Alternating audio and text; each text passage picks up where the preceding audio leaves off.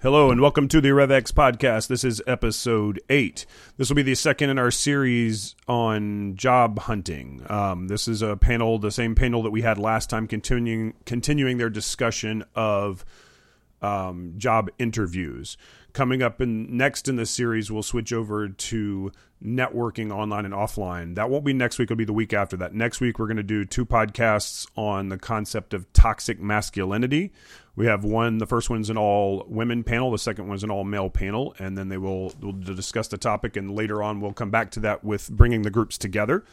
Um, and then the week after that, we're going to have, as I mentioned, we'll have the Next in the Jobs series, which will be about networking and we will also have some more of the RevX or uh, the Professor X political panel. Um, also, this Sunday, um, we are doing karaoke idiot at the Pinch. We'll start about eight thirty. We have a full slate of performers to do the songs. It's not like the show, a normal, typical Broadway musical type show. We're not. We didn't cast people to play the same part throughout the night. We cast people, different people to do different songs. So you'll have a bunch more performers than you would normally have, and a, a really, a really good, diverse kind of fun, different show. I've seen everybody who's performing, sing quite a bunch. They're people you know. Um, check out our event on Facebook, um, and you will uh, you'll really enjoy that event. I think.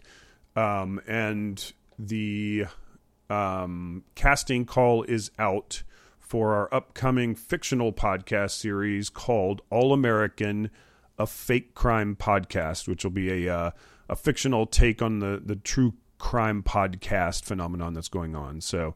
Um, but that'll be uh, you'll hear more about that as it develops and as the episodes come out. So we'll be recording at least one to two episodes before the the month is out. So be on the lookout for that. And we're doing casting calls and everything. The scripts are all written. I've got some people uh, doing some uh, punch ups on them to make them a little better and a little more, you know, in depth. I did my writing, and now I'm having some other very high quality writers come in and add some stuff to it and help uh, perfect them before we record them. And then this show is going to be really good. You'll like it, trust me. Um, all right, so check out our podcast coming up tonight, and then uh, check back with us on Tuesday for more, uh, the first of the toxic masculinity episodes. Thanks for listening. Right, so kind of like this, I also um, just stopped working with a uh, very small business that was working very closely with the founder, and we just did not get along. So I guess um, how would you talk about that in an interview? Like I was, I was fired. It wasn't laid off. So it, I mean, it's negative. But how do I talk about that in a positive way? I would say that's that's such a great uh, question to ask, and, and I didn't have any experience myself, so I asked my husband, who was, you know, hired a lot of people in the federal government, and um, I think one of the things that we both agree on is number one, never burn bridges. Don't burn them. You can just, I am, there's so many people. I am Arya Stark. There are so many people on my list, but I will never, I will never, I will never badmouth anyone that I, even if person I'm working with was a tyrant, because I don't want that to be perceived as a shortcoming of mine as an employee. So number one, never burn a bridge. Um, you know, you can speak, you can speak truth to the situation without speaking negatively necessarily. Um, second, use it as a learning um, as sort of a moment of learning, an, an educational moment. So if they ask you, and you have, you know, you want to be honest, you know, yes, um, unfortunately I was fired from that position. You can be honest, you know, you, did, you know, if you want to say that there were personality conflicts or something like that, but don't leave it at a personality conflict because then that employer or that hiring manager is now going to question, well, what is it about you that, you know, is making it difficult to work with you? Turn it around and say, you know, I realize that this person, you know, really was, you know, a hands-on manager and really liked to micromanage. I'm a very independent project manager, things like that, you know, and so I realize, you know, that next time I need to, um, you know, give up a little bit of control over the project or something to that effect. Or find a learning moment that you can use to turn it around. So that number one, that person realizes that you're sincere and honest. Number two, that they realize that you've learned from that situation. And and you know that you're willing to accept any fault that you may have had. And you know it, it's it's never you know even if you in your mind feel like you know you had a five percent you know contribution to that at least be able to say to show them that you're kind of being the bigger person and that you've learned from that experience. It's never personally happened to me but it's happened to people that i know. I think that the the thing to do is oh, never, never, never, never speak ill of, you, of any employer that you've worked with in the past. And if it does happen to come up, put it in the terms of saying something to the effect that you were let you were let go because it, it was no longer beneficial to to the project for, for either one of you to stay on, and that you learned a lot while you were there, and talk about you know what what you did learn when you were there, and uh, that you feel like that um, contributed to your growth and what you learned from that from that experience. Uh, always, exactly. Try to keep it keep it positive. Uh, there's no need to go into anything negative that may have occurred between you and, and whoever was there, or, but always, always try to frame it as probably there was something that happened. The experiences that I've seen, you know, from talking to people, that I, you know, I'm thinking of particular experiences that, that, that, there's somebody that I know that this happened to recently, but there's always it always seems to be like there's some sort of experience where on both sides people were not it, something was just not meshing, and there's no it doesn't seem like there's any reason to bring up whatever whatever conflict there was. So always bring out the positive, like what did you actually get out of it, and bring that to the table somehow. Just like turn the positive into it. Thing that Jide, you mentioned if it's a small business anyway, reputations have a way of getting around. So if you're at a, an organization where people may have already known this person, sometimes you don't even have to say their name for them to understand, oh, maybe this is why she left, you know, and, and not being negative. Like just, you know, keeping that sort of that sort of grace of, you know, just you don't have to mention it, you know, it, it, you know, exactly like Chris was saying, just keep it positive. Talk about what you gained from the experience because if it's a situation where you've been let go, but people are well familiar with that company or with that manager or whoever, you they, there may already be information out there that you don't even have to say for them to know. And by them being able to say that you never made it negative, you never took it there, that will also speak volumes for you. So um, this is Gita. I've actually had this happen several times in my life where it's not necessarily I got fired per se, but that most of my previous jobs, my departure was not my call and not my time. Most of them, not not like not like some of them, not a few of them, most of them, and they were all for different reasons. Um, I had my first job in the U.S. after I got my master's degree, which was in Miami for a big corporation that had its corporate headquarters there. You probably narrow it down because um, there aren't that many in Miami. Uh, they, they, uh, I was there for less than 90 days. They hired me for a position that on paper required four to eight years of experience. They probably didn't pay me like I had four to eight years of experience. Uh, the person who hired me got promoted between the time I got the offer and the time I took I started working, so she didn't really have time to be there. Um, and it was just, I was just doomed. But it was still incredibly psychologically devastating because it was the first time that had ever happened to me. And, or the second, because before that, before I went to grad school, I went to the dot com and I got laid off, but everyone got laid off in San Francisco you were there in like 2000, 2001, 2002. So there wasn't really anything that I had to explain. But even the place I worked at longest, which was um, which was a big national passenger railroad, again, there's only one. Um, I, I was there for over five years. I got promoted during those five years. I was in charge of all the employment testing at that railroad. It's a 20,000 person organization, transportation company. But they hired the old VP of HR retired. They hired a new VP of HR.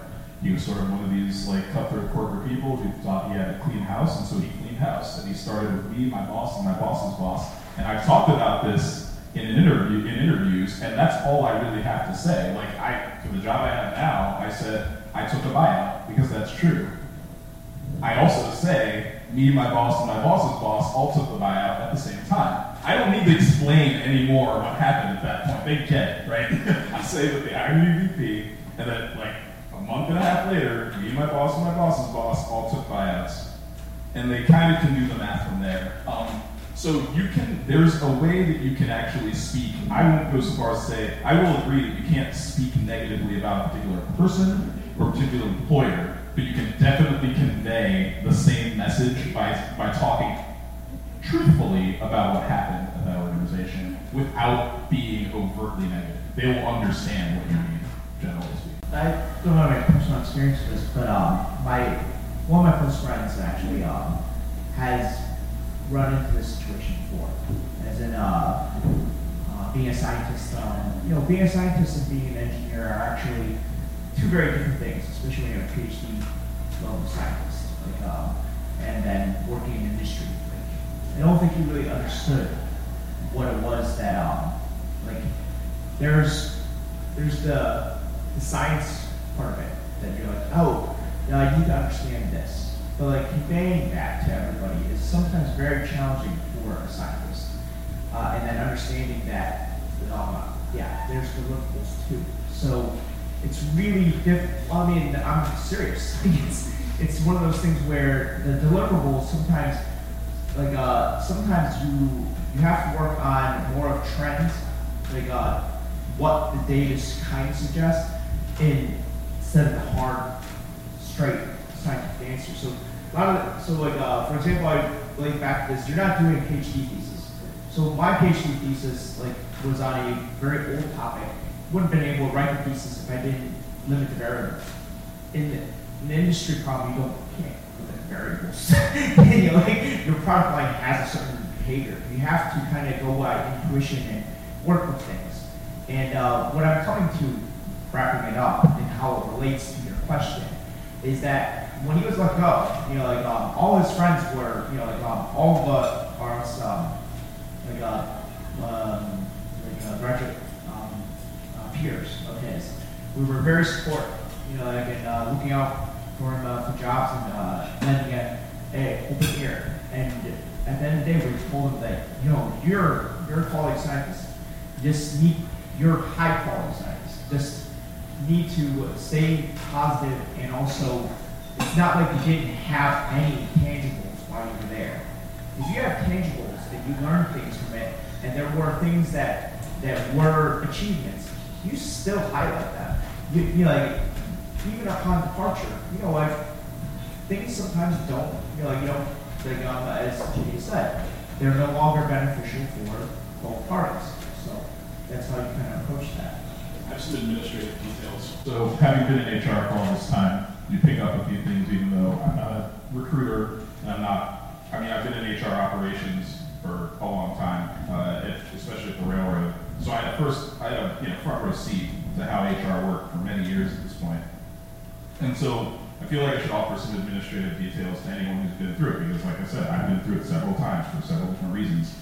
Um, one thing I had to learn, and I learned this taking a PHR certification course after the debacle in Miami, um, and uh, the instructor, I actually ended up confiding in her talking to her about it for like an hour after class one day. And I had to, like, they basically paid me, like, some, you know, they paid me some, some severance. They, they, they, they also paid me relocation I got to keep. They, you know, whatever, they just pay you to go away in certain situations. And have you sign a form that says, like, you will not sue, or else, you know, you have to go to arbitration if you have a, you know, a couple things that she made clear to me uh, number one, you can just take that, rip it up, and set it on fire. That kind of agreement is never binding because unless you're a part of a union and you collectively bargain your rights, you can never forfeit your right to file a grievance against someone who has wronged you. It is literally a constitutional right to file a grievance against someone who has wronged you. You can't give that up unless you're in a very particular situation, usually collective bargaining. That's the only situation in which it's binding that you can't go to court. And as you might have seen in the news and sports news, even that isn't completely binding because you can sometimes still go to court even if you're a part of a union um, if, if the grievance process doesn't work for you. So that's one administrative detail. So don't, what, if you're being hustled out the door and they try to feed you that, don't buy it. It's nonsense. They just want you to believe that so that you don't come back and it doesn't come back to bite them. Um, the other thing that's important to remember is that you are not a, um, you can be clear about the environment without actually bad mouthing per se the employer. So I used to work at one of like, I was a contractor for one of the three largest banks um, in the country for 20 months before I had my first government job a couple, well, three years ago now. And uh, the end of my contract got curtailed. I'd already been a contractor longer than I should have been. And there was an interview last summer where I was asked where like somebody probed like, so why did you, why did that contract, the end of your contract get cut off early? Um, so I worked for 20 months and I should only work for 18 and 24 was the absolute maximum. And I said, and because she kept pressing me, I said, my team started off with, with eight or 10 people and it was 14 people at its peak. By the time I left, it was six people. And that's all I said. It was like it wasn't very, it wasn't an environment that retained the employees on my team. Like there was a huge amount of turnover. And again, when you're interviewing, that is something that most people can understand, where you're not directly being like they sucked and they were this and they were that, but you're you're just pointing out the facts. Like, team had 14 people. When I left, it was six. Like, that's that all happened in that 20 month period. So, um, they, again, it's sort of a way of conveying that message without. So that's the, that's an important thing. The other important thing administratively to remember is that almost no employer, unless they're absolutely out of their freaking minds, will say, will ever tell another prospective employer you got fired.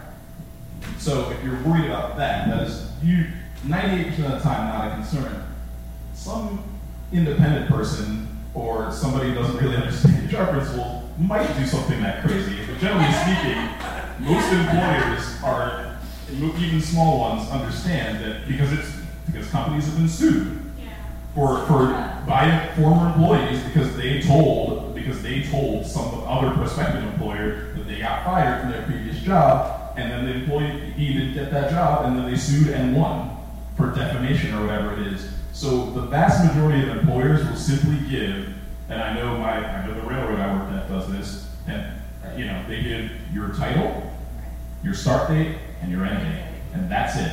They won't say another thing about what happened because there's way too much liability involved to, for, for them to go around saying what exactly happened to every employee. So don't let that be a concern either. And that's one of the reasons, and knowing that made me feel comfortable in, in sort of handling it the way you described, or I described here.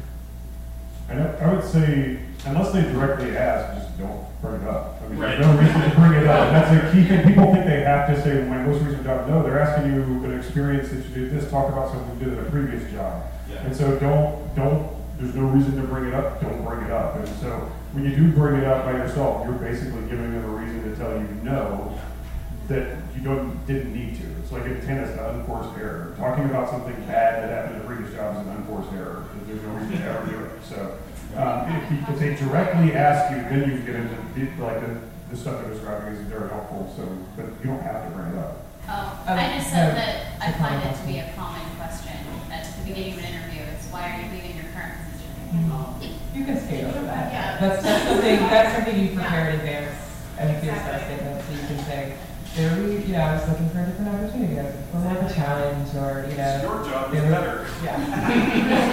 You know, there's, there's All always I a do is way. a challenge. All your babies are no longer But you babies. have to- So you're well. I Yeah. did my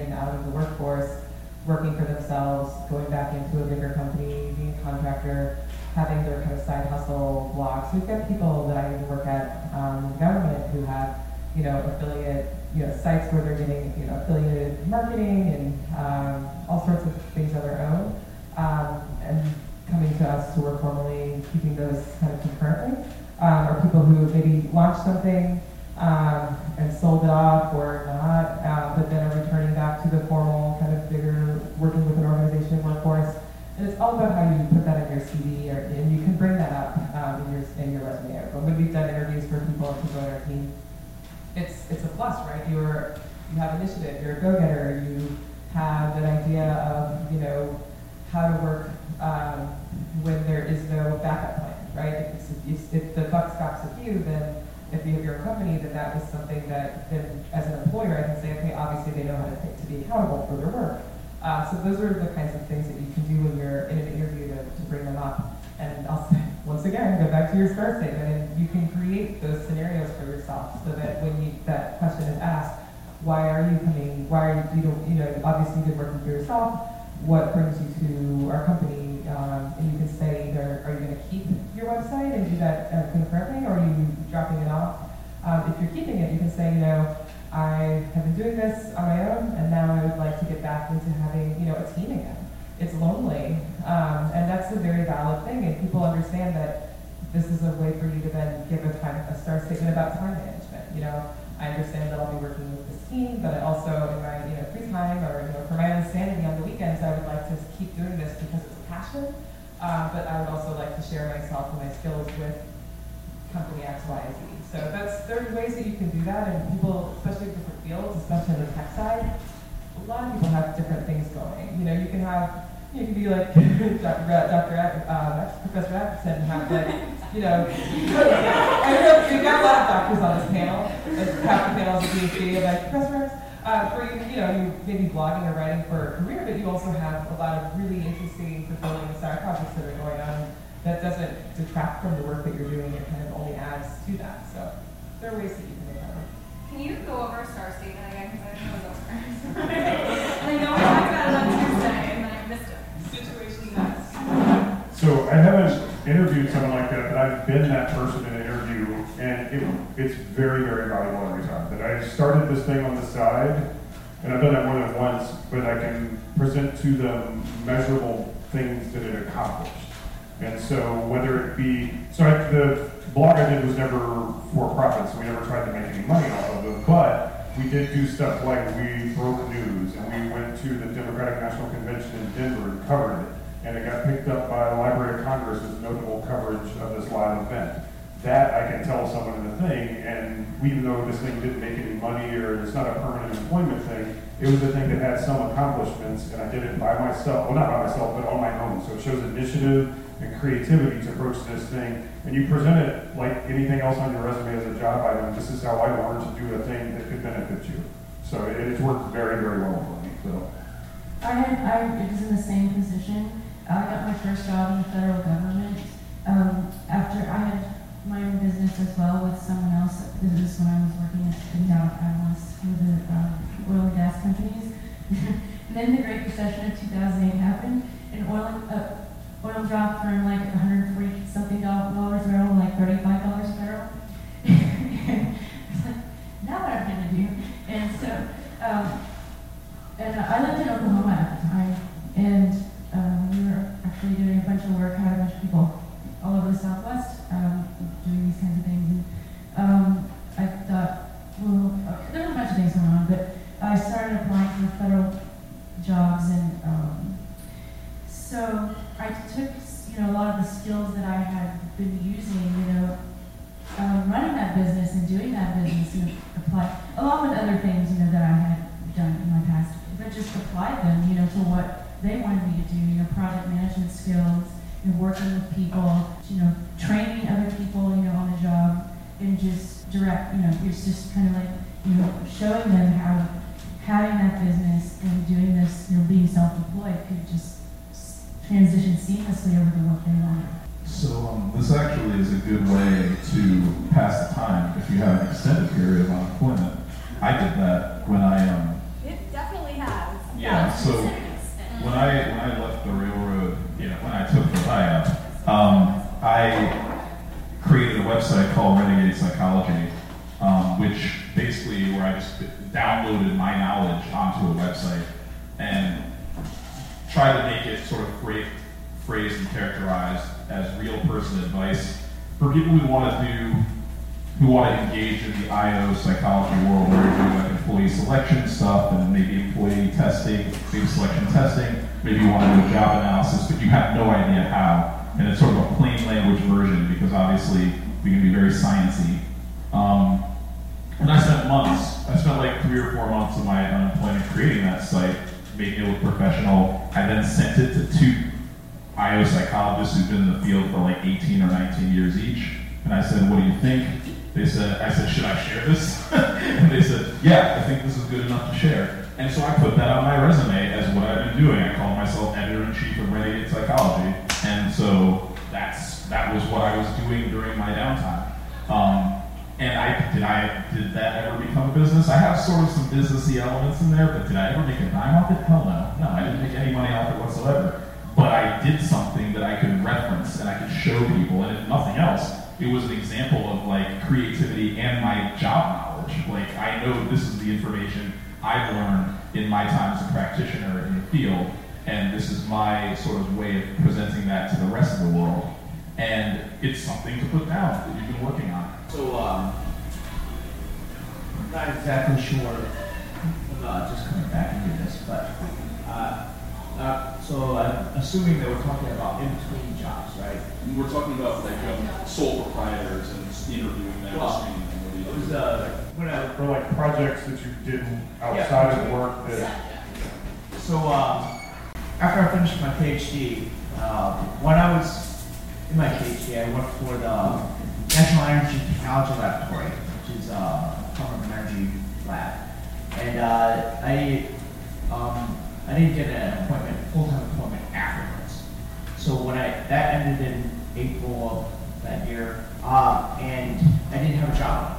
So I was interviewing at that time. uh, I was uh, going to be finishing my, uh, I had finished my PhD. I was going to actually walk that that summer. Um, most people, you know, usually, like you should be always doing something to improve yourself, even even outside of just for jobs. So what I did that really helped me um, for my next job was I went and I was like, I paid like three grand to, uh, go to an electronic microscopy course, to uh, like a week long course to uh, get better, you know, uh, to uh, get a foot in the door because I had a lot of conventional microscopy, like uh, transmission electron microscopy experience, but I didn't have any of the, the more of the, I didn't have the same even language skill set for the advanced. And you have to have a starting point. Even if you haven't touched the instrument uh, yet, you have to at least have seen, you have to know how it differs and what it is that, that uh, how, what it is that you're going to need to learn in order to succeed in the next job. There's no job that, that very few jobs are where you're going to be able to step in and be able to have no training and just just go right through it. But in in science related jobs, there are cases that you won't get a lot of training in a lot of cases, and you have to have a starting point.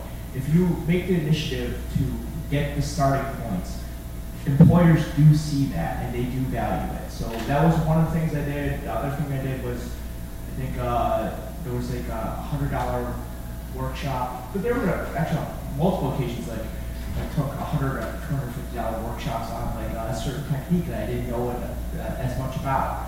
Um, have I used all of those? Not all of them are as relevant as the one I just mentioned, but you, it's important. Like if there things are valuable and they help you broaden, you should absolutely do it. So that's my suggestion. Um, is uh, always, always look in and think about how you can improve. And like the website um, idea and, uh, and uh, you know like um, is perfect is a great example of that. Uh, I wanted to circle around to elevator pitches and what makes an effective elevator pitch versus an awkward rambling. Because I feel like my elevator pitch is really awkward. I think those type of pictures are less of a science and more of an art. start, so hearing different perspectives is probably helpful on that. So BJ is the BJ is probably the mistress of this. So. I was, I was kind of panicking because I've, I've actually helped give like workshops on elevator pitching and I'm drawing a blank because I'm so, I've been so obsessed with star statements today. Um, but, uh, but when, when we advise them, uh, I, I actually help with the elevator pitch and interviewing skills workshops for a local DC nonprofit called Streetwise Partners. Um, they're actually in, uh, in New York as well, and um, it's it's for people getting back into the workforce. So anyone can apply. I actually recommend it um, if you are interested because it's really a good program. Um, but our biggest thing is confidence uh, and kind of having your story down. So if you know if you're going to a networking workshop for you know women in tech, then you should kind of tailor your elevator pitch uh, for for that audience and say, all right, maybe I want to talk about um, myself, and so you can say, I am a you know woman entrepreneur who has few years of experience, and I've worked in these industries, and I'm looking for um, my next position at the company that I can really contribute um, this skill to, um, and I'm rocking and roll. You know, just like just kind of have that be a, a, a, you know, pretty concise pitch um, make it personal about who you are so that there's something that they can take away with them. Um, if you're just reading your CV, that's not helpful. Um, so if you can kind of add a story or add a joke in there, so something that's memorable. Um, so it could be, you know, I've, uh, and, you know, I'm a nanny. I've been working for five years. I specialize in newborns because, you know, I really like being the first, that first line of uh, care uh, for a family and helping them transition um, you know, from the from the being just the parent to you know someone else. Um, and you know, my favorite you know song to sing to a baby is this, and that's why. And you know, I'm looking for another caring family. Blah, blah, blah. You know, you just do that, but you kind of leave them, give them your, you know, maybe one or two or three max. Um, you've got about 30 seconds. Um, tidbits of why you, um, and it's like why you, why that field or that that ask that company um, that person, um, and then kind of that, the, the, the little squishy spot of how that you will connect to that. How do you find the opening to start that conversation, like in a real world? If you're not at a networking event, how do you how do you spot when is it appropriate to say, "Hey, I'm good at this job. You should hire me"? I mean, you can make it, you don't have to make it always about the hire. yeah. So like I was just at like a, a friend of ours did just like a ladies networking dinner, and we kind of got to the like you know, what do you kind of, what do you do? And you can just kind of make it more vague, a little more like, oh, this is the field I'm in. I'm in childcare. This is something I'm really excited about. What do you do? Oh, you're potentially looking for childcare? You can be like, oh, well, I, that's when you're like, oh, I've done this, this, and this. But if you make it conversational, then it's not like you're necessarily, not necessarily saying that you're saying, like, hire me now, but you can say, like, I'm always looking for, you know, a new opportunity. So if you know of anything, please, you know, and now here's my card you know, or give me information, and I'd love to talk to you more about that. And it's always the follow-up. Always. I think everything that BJ said is spot on. And I think you, one of the things, that you know, it's like I said earlier, the great thing about networking and, and, and, and those pitches is you are listening. It's not so much about talking, it's about listening. And where can you find that opening? Like you said, so a lot of times I'll joke, you know, I'm employed now. I'm always looking for, you know, something that, I don't say better because I love what I do, but, you know, I'm could always be, you know, excited to go back to, you know, defense or state or something. You know, I'm always excited about that. So if I hear someone talking about something and they maybe give me their pitch and I'll say, oh, you know, yeah, I'm big, I, you know,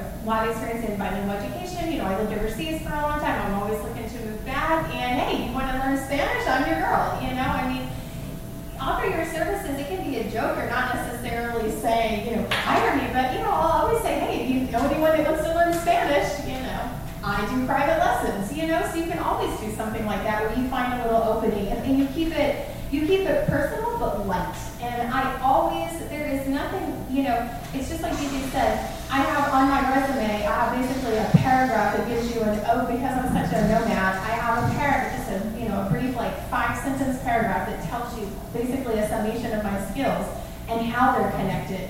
And so, you know, you I would suggest that you even take the exercise of writing out, you know, your resume, your life, write it out, and then start just condensing it and get it down to like maybe five or six sentences and then just practice that. Get it into 20 or 30 seconds. And, and so that when you are presented with a chance, you know, and someone, you know, like you're at a, even if you're just at um, an event with other girls or, or other people, just it could be a light, you know, informal situation, but where people start talking, you can say, oh yeah, oh yeah, that's great, yeah, no, I've been a nanny too, or you know, you can say, oh well, I haven't been a private tutor, but I've been a nanny. I totally understand what you're saying, you know, and so find those connections because networking isn't talking at people. It's it's connecting with those people. You're supposed to create a you know a connection. That It's supposed to be the connective tissue. It's not just hey poke poke. Do you have a job?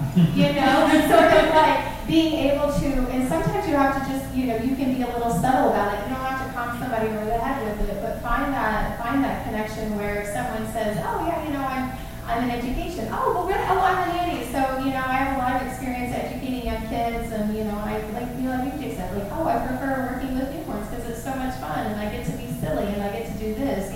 Don't be afraid to use your lighter side. I thought, I thought what I was going to say is going to be very different from what BJ said, but it wasn't. So, um, what I was going to say is that I don't really believe in elevator pitches, but then BJ's description of an elevator pitch kind of matched what I would say you should do. So, um, what I was and, and what Faith said you should do. Uh, I think that it's very important to not think of it in terms of. So I, I find that a lot of times people make one or two big mistakes. They they are either ashamed of what they do because they don't think it's good enough, and in this town and in New York and a couple other places I've lived, that's a major issue. Um, you should never be inhibited inhibited about talking about Sometimes what people you do. embellish anyway. So Right. I mean, a lot of this town of all towns is full of people who think they're way more important than they are. Like, I am. I work for Congressman so and so. You know, I'm the office manager. It's like, well, I mean, that's important, I'm sure, but not as important as you made it sound as you were introducing who you work for. Um, like, you're not as chief policy analyst. Um, so it's it's really important to whatever you're doing, find that within it that you actually are passionate about, and then everything else will flow naturally because that's what people are drawn to and attracted to. And like for me, I'm lucky because I'm in a field where basically I could have ended up in any area of this field and been happy. And that's what I tell people in interviews. I'm like, they say, well, why do you want to work in do why do you like my current job? Why do you want to work on the classification assessment policy team? You've done a lot of employee selection. I'm like, I love IO psychology. I go to SIOP to the conference every year, it's the annual conference for our professional organization. And I can go to any session and be really it, almost intrigued by 90% of by be intrigued by 90% of what I see. So anything in this field is something I feel strongly about because I strongly believe I, I have, I have such strong passion about what it is we actually accomplish doing this work. And so any role I play in that is going to be one that I feel good about. Um, I don't have this image of being like this glamorous doing whatever. I just being a contributor and using these skills and using this knowledge is what I feel strongly about. And it can be applied in many different ways. But the good thing about our field is that it's all worthwhile. And I joke, like I can work for just about any organization and feel comfortable that I'm making a positive impact in the world, no matter what that organization does, because I'm helping fit people into organizations and helping organizations fit people. And to me, that's a very that's a very powerful thing and a very important thing. So find what it is that you love about what it is that you're doing, what value you find in it, and and convey that to people in a, in a way that makes it clear that you feel strongly about it. And the rest should generally take care of itself. But you definitely don't want to have like the caveman hit some person over the head and drag them by the hair. That's not really like I don't want people to think that an elevator pitch is this like big formal thing that Yeah. you like rehearse in the mirror. Yeah, I think that's really great, and, and this is Faith again. I never announce myself. I'm so whatever. Um, just like, Don't um, sound exactly alike. No, I know. I was say, I mean, how would you know that Judy is not still talking? So anyway, um, I, you know, I think just to fill in on what they both said. I mean, you know, I used to when I first started DCing, people were like, "Get your elevator speech." I was like, "Oh God, that's so fake," and I just, I'm not a big person, and It's really just. it feels it feels disingenuous, Yes. and and I think that's why you you know I think on, on one level yeah have it prepared, but exactly I feel like I'm be contradicting myself, but it's jazzed up like exactly like Jide was saying like be genuine and and although this is a snippet of who you are, don't be afraid to you know to sort of broaden it out. So it's like yeah okay I'm in education things like that. I also, um, you know, I, I have uh, one of my double majors in undergrad was religion. I also my master's thesis was on on cultural identity and, and it was an art it was an art history thing. So just because my background is in linguistics doesn't mean that you know I can only talk about that and that I only want people to walk away with that. You're a whole person, and so you can express you know the totality and the entirety of who you are without confining it to that pitch. That pitch is really just sort of like a catch. It's just Yeah.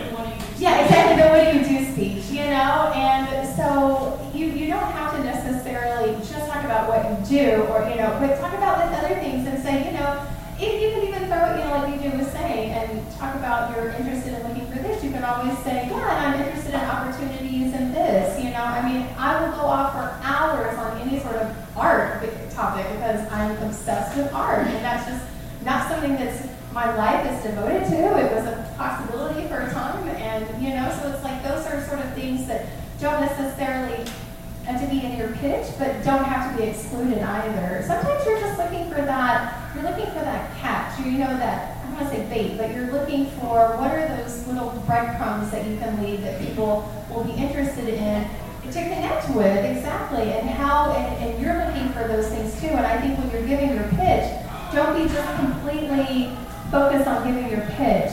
Listen to other people too and find how, because what makes it less awkward is that BJ doesn't, just say, you know, hi, I'm BJ, I work for State Department, and I'm like, well, hello, I'm Faith, I teach Spanish, good day. You know?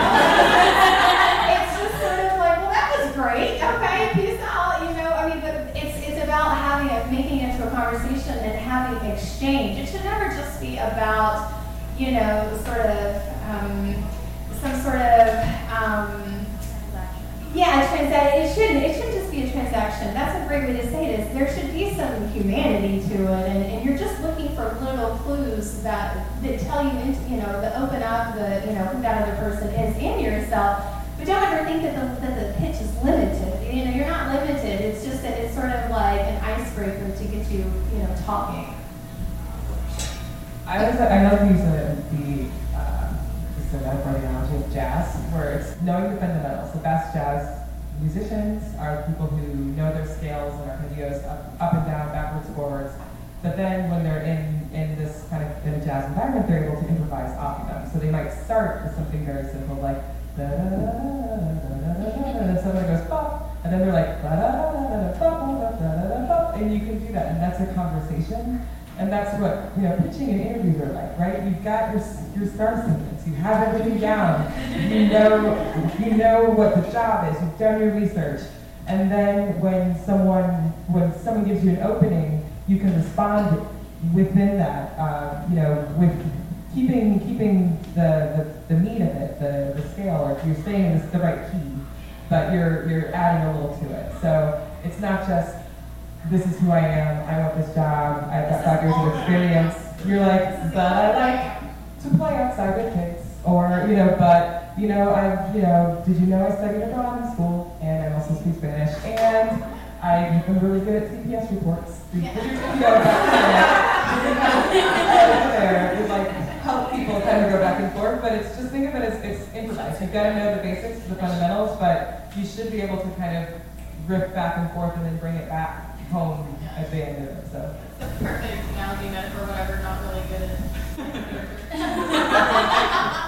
so, uh, in this elevator pitch thing is, uh, yeah, you have a probably 30 second, 60 second, like, uh, idea of what you're gonna say. Uh, in a networking event, that should, like, uh, let's say for a happy hour, for example, which is actually one of the better ones rather than going to table to table. But you have to do it. Like, um, uh, if you're going to go to a networking event, you should give your business card to try to uh, learn about their company and everything. But if you're at a happy hour event, like, um, you definitely want to have, um, you don't have to, that statement can change. So, best example of this is uh, my current work colleague, which I wasn't even looking for a job at that time. Like, I had met him like several years ago. So, and we talked about like, uh, like very nervous side interests of, of like uh, measuring glass viscosities. Um, yeah. Yes. yes. Yes, I love that. Like, uh, um, I'm in a I'll be right back. capacities of materials. You know, like um, uh, why we love focus ions. It's like all stuff that, that's like very dirty, like and not part of my pitch. But you know, I made that contact. You know, when I got back to um, uh, um, uh, my um, my uh, office, I immediately wrote him an email because it's like, yeah, this person's great. It would be a great contact just uh, as in a peer. You know, like uh, even if our paths never crossed, he's a great contact. And uh, I was lucky enough that uh, a job at the Smithsonian opened up, and uh, it happened to be in the same division. He's not my boss, but he's you know part of the group, and he knew you know exactly. He could put in a good word for me, but not that that not that that way. Like uh, I don't know the way to that, but I know that these at least uh, kind of where things are going as the timetable because some things get lost in these planning stages. So um, just the fact that you know, like, and he could speak. You know, when I was going through the interviewing process, he could speak for what it is like to work there. So you're uh, you're not walking into a total like something that you didn't expect. So it's good to um, always network, always network because you know, and it's not always about that immediate job. You have to look forecast it further. As in, uh, you never know when when that's actually going to be the case. So for example, you're completing another degree too, right? No, I don't have the money for that. But you don't have the money for that now. But perhaps you have interest Yeah. in other things. I, You should talk about the interests. You should talk about the interest fees, you never know what it is that you're going to want to do, um, you know, down the road. So that's always a good uh, topic starter, as in um, you uh, talk about passions of what what it is, because sometimes it doesn't. Uh, you can't separate yourself if you don't talk about what you're interested in. So to kind of piggyback on, I think like anytime I've done anything remotely, like an elevator pitch that had any success, yeah, I never talked anything about asking them for a job. and, and the reason why is because like people will, if there's an opportunity and they think you fit, they'll ask. Like if I'm hiring somebody and I run into you and you're good for that job, I'm gonna ask you. But if I don't know you're good for that job, and the way that I think that works in those informal situations is we've hinted at some of the stuff, but like you need to make that connection. That connection should be about shared interest, or you know who, who's to hire you? Someone that can make them laugh. Seriously, You're, I mean, so if you find a way that, that this person says, "Oh, my work day will be better with this person there," and that's not always work related. And that's the idea: is find just be yourself, talk to them, make a connection. If you can't find a connection that's not work related, you probably don't want to work with them anyway, because it's not going to turn out well. So you just got to. It's it's very finding the right fit kind of thing is what this process is about, as opposed to I can fit into that thing. You got to realize that some of these jobs that you interview for, you do not want them, and it would be a bad choice for you to take them. So you've got to find out the fit where you connect to this person. If you can't make them laugh, you probably don't want to them. So, I mean, A couple things. Um, one is that uh, the the most this according to psych, psych, psychological research, the most emotionally traumatic thing you can go through. There's three that top the list that lots of people go through in their lives. The first is the end of a long-term marriage, like a divorce. The second is getting fired. The third is moving. So the third is significant, but those top two those are the most traumatic and stressful things you can go through. It doesn't matter who you are, how how high level you are. It's unless you're like a you know C-suite executive and you have a golden parachute. It's really traumatizing when that happens to you. The best way, the number one way to avoid not having that happen to you, is to do research about the company. This is actually the, the my biggest motive after everything that I've gone through, and it, that could be social media. It could be looking up finding out the first and last name of the person who's interviewing them, look for them on Twitter, look for them on Facebook, look for them on LinkedIn, see how they present themselves. Like, you know, if I, you know, I am looking, you know, so if I'm looking at someone, if I decide to Google someone who works in an organization who I'd be reporting to, I go on social media, I'm like, oh, that's a funny white robe he's wearing and a pointy hood. Uh, What's, what's that all about? Then, you know, I discovered something that I wouldn't, you know, that I, I probably, I, I probably, yeah, exactly. I probably wouldn't want to work for that person. And that's why you do your research it probably wouldn't work out. I've determined that it probably wouldn't work out, right? So I'm not going to waste my time because you don't want to have to go. The idea is to avoid putting yourself in a position where you're likely to go through that trauma. And if you do have to, because you just need a job, you go in with your eyes wide open and you are looking as you're taking that job. You're continuing to do your job search like you didn't just get a job. Because sometimes you got to do what you got to do.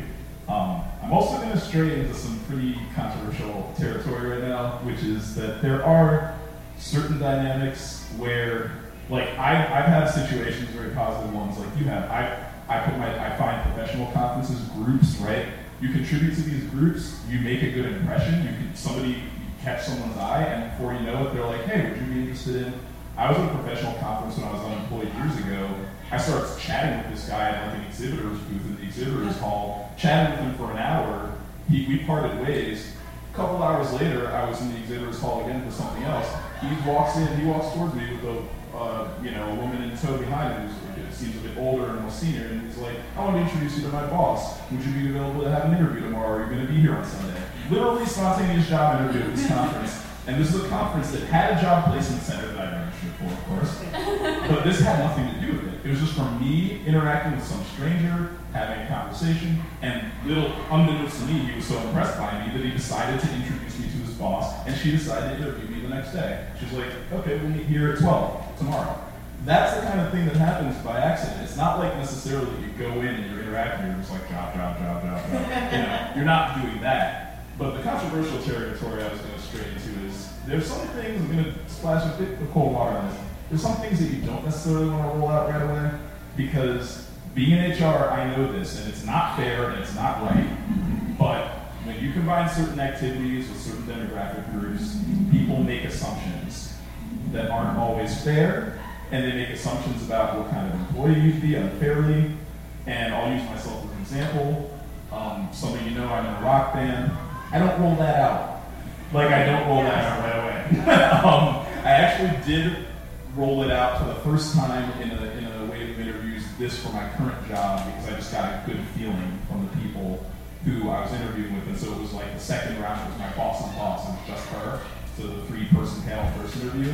And I just, she was like, what are your, your other interests? And she made me feel so comfortable that I revealed to her that I was in a band. And she's like, what kind of band? I told her, turns out her daughter is a, is a singer like professionally, and she's helped manage her daughter at times. Her daughter got to the point where she made like you know legit recordings and sold them in gospel. So she was like, "Yeah, I totally know what that's about." And I was like, Woo, inside was like, "Oh boy, thank you."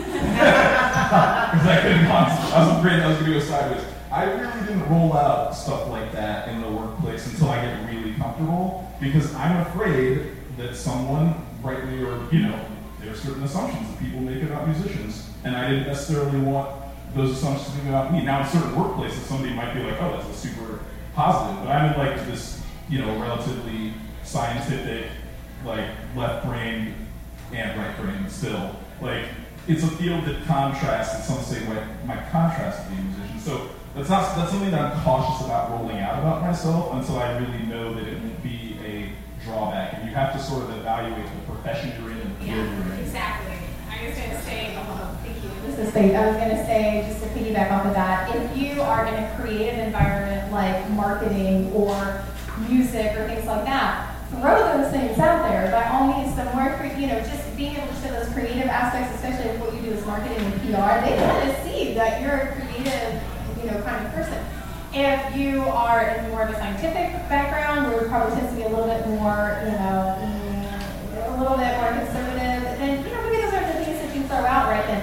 Maybe I don't, you know, talk about my cosplay, you know, weekends or whatever. You know, maybe depending on whatever your, you know, the environment is. So again, it is, it is you know, exactly what you're saying is feeling out those situations and getting a sense of how much of yourself can you talk about and how much can you not. And there's always things in the back of your pocket that you can talk about that would be interesting, but that maybe not would be controversial, like being a rock band.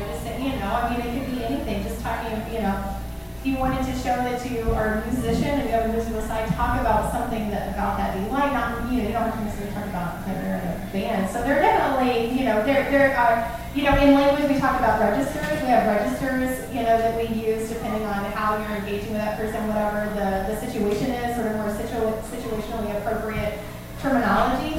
that is a register. That's one of those things that you wouldn't use necessarily in every situation, but that's definitely something that adds to humanity, you know, if, if you can use it, you know, in that situation. Uh, from that same point of view, though, um, well, I do actually say that uh, as an outside hobby that uh, I do enjoy karaoke quite a bit, as in I do use it.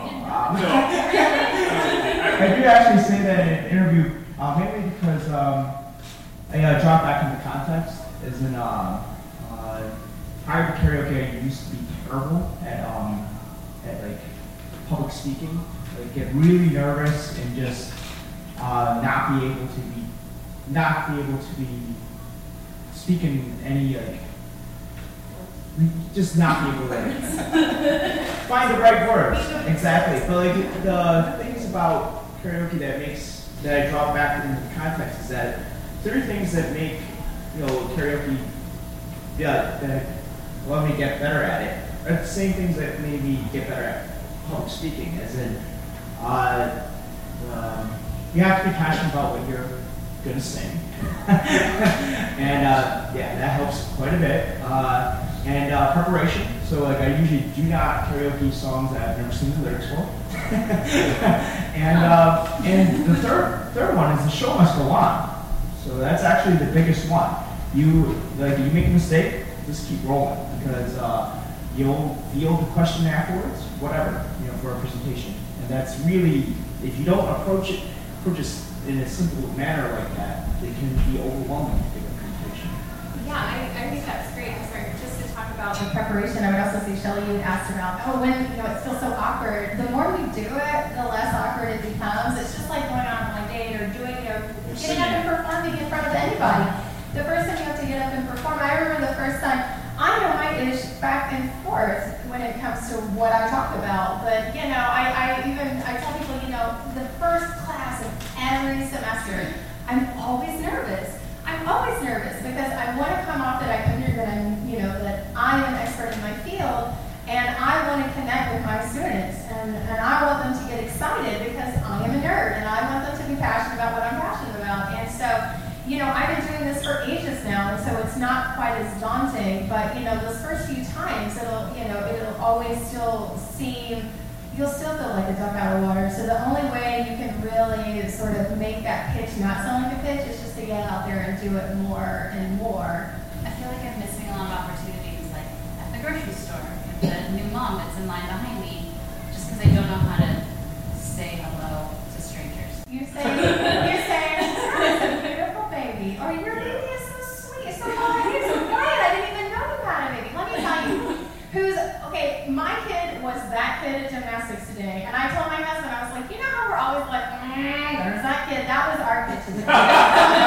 that was straight up our kid, and so, and I know the other parents were looking, going, mm, "There's that kid," and I was like, and normally you're just a perfect little angel, but you know, parents we're highly insecure about the, the human that we're raising. And so if you can even just say something like, oh, your kid's so well behaved, or oh, I didn't I remember the first few times, my son was five days old before we when we got on a plane with him for the first time. And we, we, we flew cross country. He was three months when we flew cross country, or uh, yeah, across the U.S. And then we went, we took him, we went to Iceland last October. So he's, he's, he already got a passport. Like he's flown more than a lot of adults I know.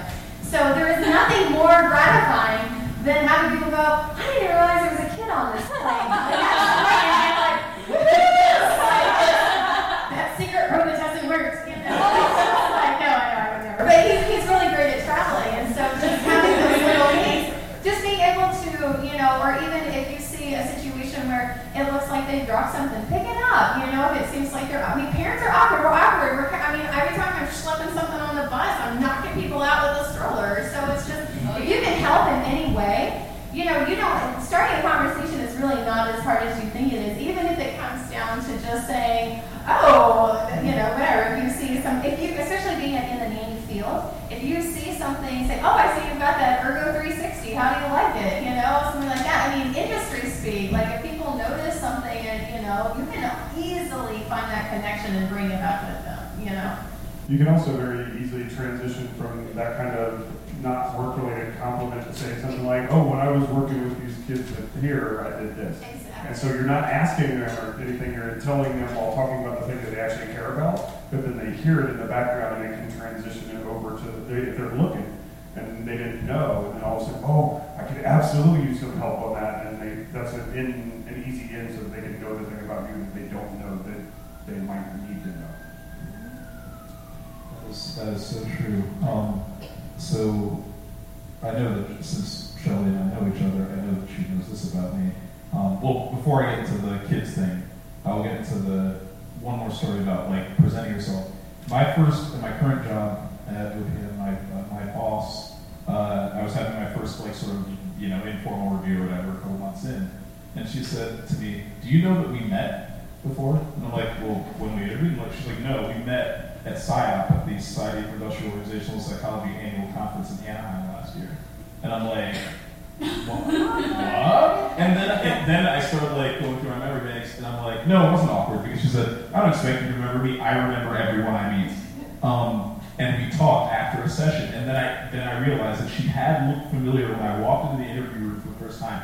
She looked kind of familiar, and I actually had said to her, like, you look familiar. She said, yeah, you do too. Except she knew as soon as I walked in, she knew exactly how she knew me, and I had no idea because, of course, I was trying to talk to a lot of people because I was going to have a job end soon. So I was just trying to talk to as many people as possible, and I just struck up conversation with her for, for like 10 minutes after a session, and that was it. She remembered that, and she remembered me when I walked in. And did that help? Probably. I mean, it probably helped. That I mean, I didn't even remember meeting her, but like just coincidentally, she happened to, you know, it happened to turn up again. And the other thing I was going to say about kids is, you know, Shelley, that I enjoy children uh, especially small children, a great deal. You look on, you look at my Facebook profile and my profile pictures, you'll see a lot of pictures of me holding my friends' kids and playing with them. And I just enjoy babies so much because they're so fun to me. I know. I'm friends with your, I am friends with your boss, and Cassie's adorable. And um, and so and there's probably some pictures of me and Cassie on Facebook too. Um, but I one of the things that I say to people because sometimes you know I'll run into someone I don't know and I'll like wave to their kid or I'll like interact with their kid in some way, not a creepy way, you know, I'll pick up a random stranger's kid. But like I'll I'll like interact with the kid and I'll say something and I'll say something like, um, yeah, and I'll say something like, you know, I always enjoy babies because everything is new to them. Like they are amazed by everything. And like they'll like they'll like see me wearing a watch and be like, this watch, and they'll stare at it. Like, this is the most amazing thing I've ever seen. It's like they have no memory, so everything is like brand new. And and I think that people find that really engaging. Even just that would be a decent way to introduce yourself if you're in that situation. You know what I mean? Um, it sort of breaks the the natural awkwardness and tension of like, especially as a guy, it's particularly fraught. I mean, this is one of those gender things that when you're a guy and you know you like kids, people are just kind of, hey. um, it's yeah. So yeah, exactly, yeah. And even being able to say when they notice that and they, they see that you're interacting, say, you know, that's why I'm a nanny because I love I love these moments, uh, you know, of seeing them say something for the first time. That's when you get to sort of hook them and show them that this because then they might that could lead to another conversation and you know maybe it's not the right moment, but at least you tried and eventually it will. Someone's gonna go, oh my God, you're a nanny. Are you looking for a job? Like, because you clearly like kids because you just showed me you like kids. Exactly. And so more than just the pitch, like what you've done is engage and you know, and you've shown just as much of yourself in that interaction, that very real, genuine, spontaneous that is going that, you know, could that could show, you know, also be seen in an interview, but maybe even more so because it wasn't forced. And so I don't think that, you know, don't look at it don't look at it as a forced situation. Just think of it as organic and find those opportunities. You know, if you're taking with other kids in the park or you're with, you know, wherever you are, just just you know, you can find those opportunities and, and be real and show your passion, show what you're really interested. Okay, my turn. And P.S. I I I, I may need a nanny. So please. Okay, real quick, fast. Kristen, do you have anything to add about elevator pitches? Because I know you were upstairs when this whole thing started. I have questions from the internet. Oh! Because it's 2017 and people ask questions on the internet. All right, this one comes, it's a, it's a, well, it's two questions in one post. So, the first is, and just shout these out and I'll write them down. Um, do any of you have resume formatting apps or programs that you recommend? Do they have one? Well, I have advice, and this goes under preparation. Like, I feel fortunate to say that, you know, since 2003 when I finished my master's, I've worked almost nonstop in my field that I studied. And so initially, of course, everything was fraught with peril. I had some jobs that didn't work out. Now I'm just kind of like, lay it on me. There's really nothing I haven't seen or heard at this point. Right. so I, be- because I'm prepared, because I've had a lot of experience, work experience, and I've had an opportunity to get all my ducks in a row just by experience. And so I'm comfortable. And more than anything, people want to be, people want someone who's comfortable in their own skin to be around them. And humility, if you're afraid of like, you know, if you're not a stand-up comedian like BJ, uh, I'm just kidding. you're, like she said a couple times to like make jokes, I found that just like being self-deprecating and humility goes a long way. It just breaks all the tension. Like it just in any situation, just joke about yourself making a mistake, and it's not in a way that'll cost you a job, obviously, about something relatively innocuous. I mean, like one of the things I wanted to talk about in interviews is wow, when I was at the railroad and my supervisor left and they were never replaced. Um, I had to inherit all her duties and responsibilities, which included a budget, which I'd never managed any sort of budget, even my own before at that point. Um, like I'd never done, I never took finance in grad school. I never, like I took stats. I didn't take finance. I didn't want to be a business major. That's why I studied to study. And but this became part of the job because they needed someone to do it. He was showing me the spreadsheet. Be like, move these things around and make sure that all the bills get paid. And I'm like, and I'm like, are you sure? I literally said to are you sure this is a good idea? Because I've never done this before, and like this is not my specialty. Like, and he said, well, it's an important skill to learn, and I think you can handle it. And you know, he was right. And I eventually got used to it. But I tell people, like, I really chafed against it. It sucked. It was terrible, and I didn't feel like I was any good. And I thought he was making a gigantic mistake. like I really did. And and people people hear stories like that, and they and when they hear that you're humble, then it really does a lot to ease the tension because again, it humanizes you in their eyes, and you're not just this robot trying to present only the best face of yourself the entire time you're there. Like I am jelly and I am amazing and these, you know, like you don't. That's not what people want to be around, generally speaking.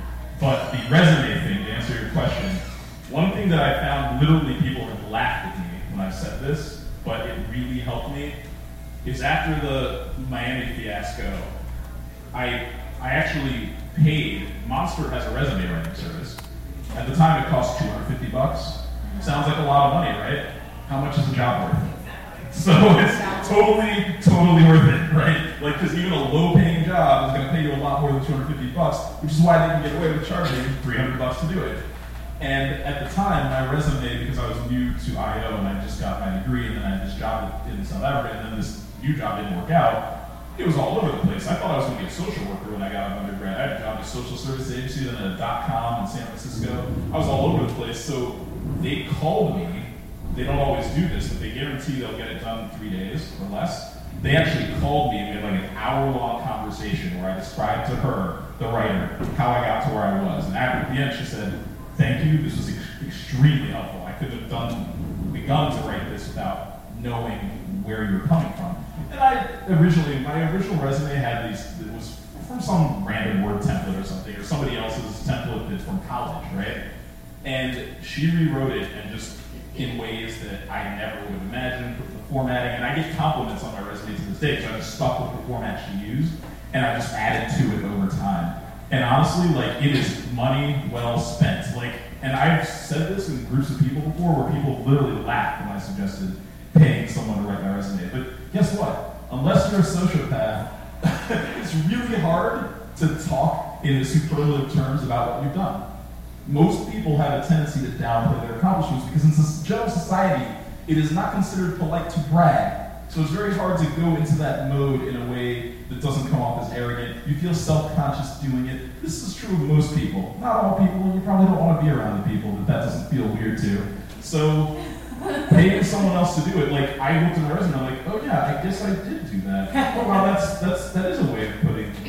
That sounds really much cooler than the way I put it. Like, yeah, I actually did do that big project. Like, I would never phrase it that way because I, you know, we have a we have a human tendency to downplay what we've done, and having someone else come in and do that for you can be extremely helpful. Yeah, the I am very looking forward to uh, our future events of this uh, because uh, resume writing I got really good at it mainly because um, uh, I went to a really small college and like I had had uh, very like one-on-one like literally feedback on that. Which is pampered scientist, small college. See. yes. But uh, in in uh, with that, like uh, I was willing to share what I learned.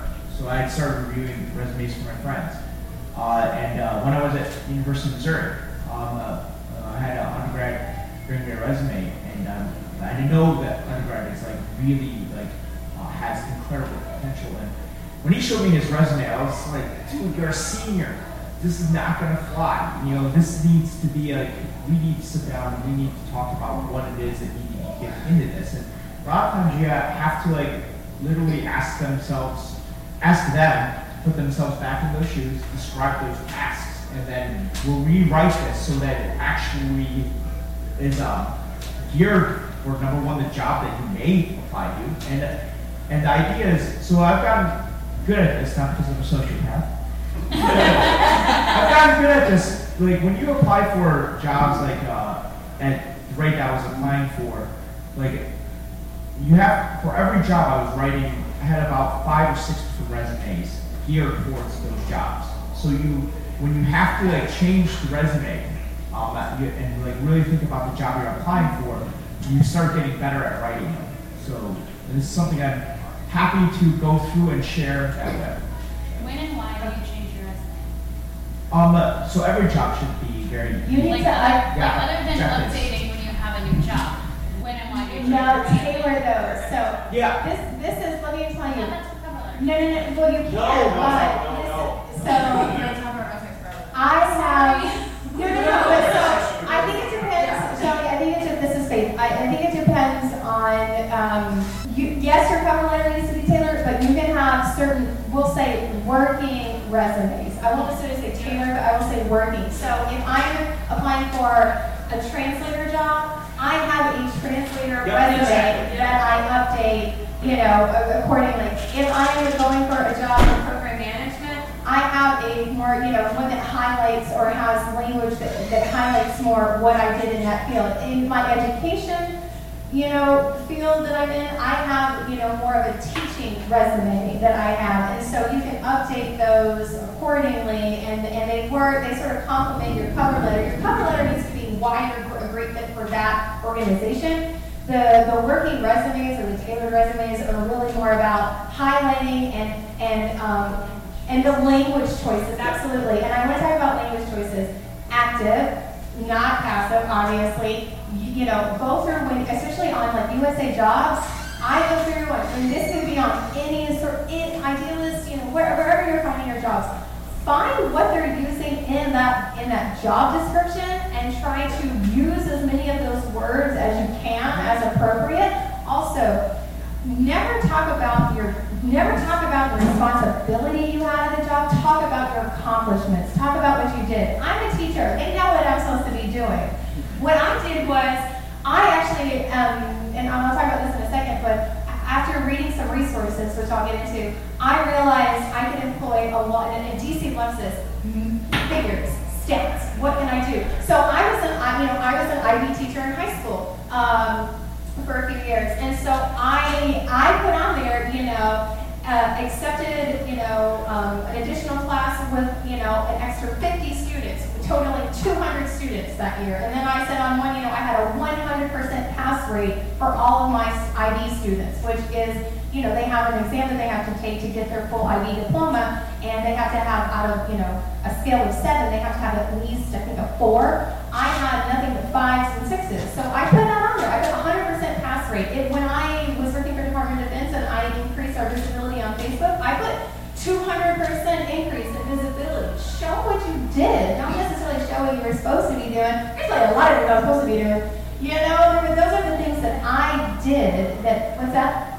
I don't know if I have quantifiable accomplishments. Yeah, you do. Oh, So- you sorry to interrupt, but we actually have to, we have Next to finish workshop. No, but you do. I'm telling you, I am a language person. I'm, I'll just give me a book and let me conjugate all day. And for me, it was, I'm such a humanities person. I was like, numbers, ah, you know. But I was able to quantify what I did. There's lots of things that you that you may not realize, and, and that can that can come, you know, by finding resources. One of the resources you know, like we mentioned, like Tom mentioned, was, you know, if you have a university resource that you can reach out to, great. I am so old school, y'all. I was in a library. I had a friend, who does hiring, and she's a program manager. She recommended one of her favorite resume books, and I actually went and read, I checked out this book, and I read it, and I'm a visual learner, and so it had ton, I mean, hundreds of pages of different resume styles, and I was able, with my very cursory, you know, computer skills to go in there and update. And uh, you know, like Jade said, when he gets compliment, I get compliments on my resume all the time because I I researched it and I did it myself and I spent a lot of time doing it. And if you're not getting hits on your resume, then you know that you probably need to update it somehow. And that can be style, that can be a lot of different things. And that's something that you know, either if you go through a service or you go through your career counselor from, you know, wherever, conference, you know, find a friend in HR, exactly. I mean, there's lots of there's lots of things out there. Like I really, honestly, I just checked out books and found resume styles, and visually, I found the ones that I liked, and then I went in and I updated my information. Well, so I, I, I hate to interrupt, we, we actually have to shut down. We have like band coming in to set up and everything. So we're gonna have like, but we're not, we're not putting, just one second, we have one more question, but also we have a full one of these coming up on resumes. And we'd like to invite those of you who had a lot to say on that to come back because it's very valuable stuff. But we did, yeah. So we, have, I mean, we do have a separate session on that on purpose because it's worth a separate session. So we have one more question. All right, next question. Um, maybe this is probably just best for you to just to the comment on the on page, but it's uh, the links for the most effective questions to be asked and be asked during an interview. So I guess if you can just like throw some out and I'll write them down, or if you want to, I guess, go through and answer that later. Um, just because I mean we have literally like ten. Um, she wants to know the, the links for the most effective questions to ask and be asked during an interview. Anything that you can ask that will give you an opportunity, keep showing them what you can do. If they haven't, for example, ask them what are the most challenging things, what are the most biggest challenges that the company faces right now, or um, things like that. Because and then when they answer, think of a way that you can connect back to what it is that you can you can do for them. So anything, and you might come in with a few questions because they may answer some, you know, in the course of the conversation you have with me. But you're always, again, this is going back to you know, the basic. You're always want to be showing them what you can do for them. So any question that you ask should not be me focused, but company focused or entity focused, whoever you're applying for. So that you know, that would be my suggestion. Okay. I think that this is great. Those, those are great. Um, there's a book that my that my husband has um, that I've used um, for different skill building workshops I've done. I think it's called 101 Toughest Questions in an Interview. Yeah. So there's one that you can actually, and you can check it out in the library again. Use your library card, um, or you can buy. I think it's like eight or ten dollars off of Amazon. But um, I was trying to pull up the link, so you can find that one. And then there's another one, and, and I, I mean, I, I I'm sad to admit when I actually started asking great questions, asking great questions at my own interviews. But there's another one um, that that builds off of that. there are questions you should be asking. And again, one of those Kristen mentioned is, you know, what are some of the challenges? You know, there's ones that I've read that say, um, describe a typical day in the office, or you know, what are some of the what are some of the recent projects that you're working on that I'll be working on when I start? You know, um, what do you what do you think I need to be focused on, you know, my first week or my first two weeks on the job, things like that. And they have a, a book that is compiled, you know, 101, and they're really great um, questions that you can ask that give you more information about the, the organization. Because when they say challenges, you know, you're listening for words, and they're going to be describing the work environment that you're going to be in, and so you want to know how is it that they operate. So there, those are some books that you can actually find on online and, and on Amazon. So I was, um, I was proposing for me, my last kind of words are just um, there are a lot of resources out there. Um, I, I prefer kind of the online like um, blogs, things like that, emails you can get Fairygodboss is one I use. The Muse is one I use. Um, there's a um, friend I have, it's called Stilettos and Statutes, where she's got a whole like, how to be a boss section, and it's all different things. Um, those are really helpful because you get te- templates, you can ask, you can read other people's comments, you can see different um, things that are out there. Um, but on a personal level, I think really it just goes back to um, like having confidence in yourself and your abilities and your skills, um, and and being prepared. So anytime you're you know approaching an interview or a networking situation or just going out, um, I recently just met someone who I invited to, to do a consult, that I met at like the top of like a bear bar, like with a bunch of guy friends, and she was out with a bunch of guy friends, and we just like connected and realized we are in the same field, and it kind of went through there. Um, so you never know when those opportunities will present themselves. So just having the confidence in yourself and your skills, um, and um, the preparation to be able to talk about what you do, um, that's that'll take you pretty far. Um, I'm going to approach this from a different angle because um, since I'm in, since I am in IO Psych and I'm in HR, I'm kind of a jerk when it comes to questions. I would prefer to see a resource on the worst questions to ask because then you could be asked as an interviewee. Because honestly, for me, given what I do, that's a red flag. Like if someone comes at me with a bunch of terrible, where, where do you see yourself in five years ten years? It's a really stupid question. like generally, found websites that have that. yeah, generally speaking, I would actually seek out those because those can tell you where you don't want to work.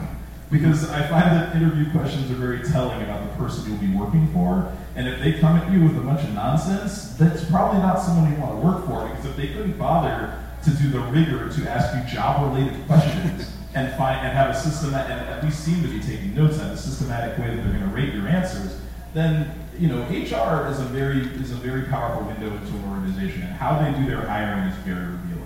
And I know that that doesn't necessarily apply in certain fields, but generally speaking, like if if those practices are not sound, then you're probably not going to enjoy your time there. All right, so I'm really sad to wrap this up because this is such a fun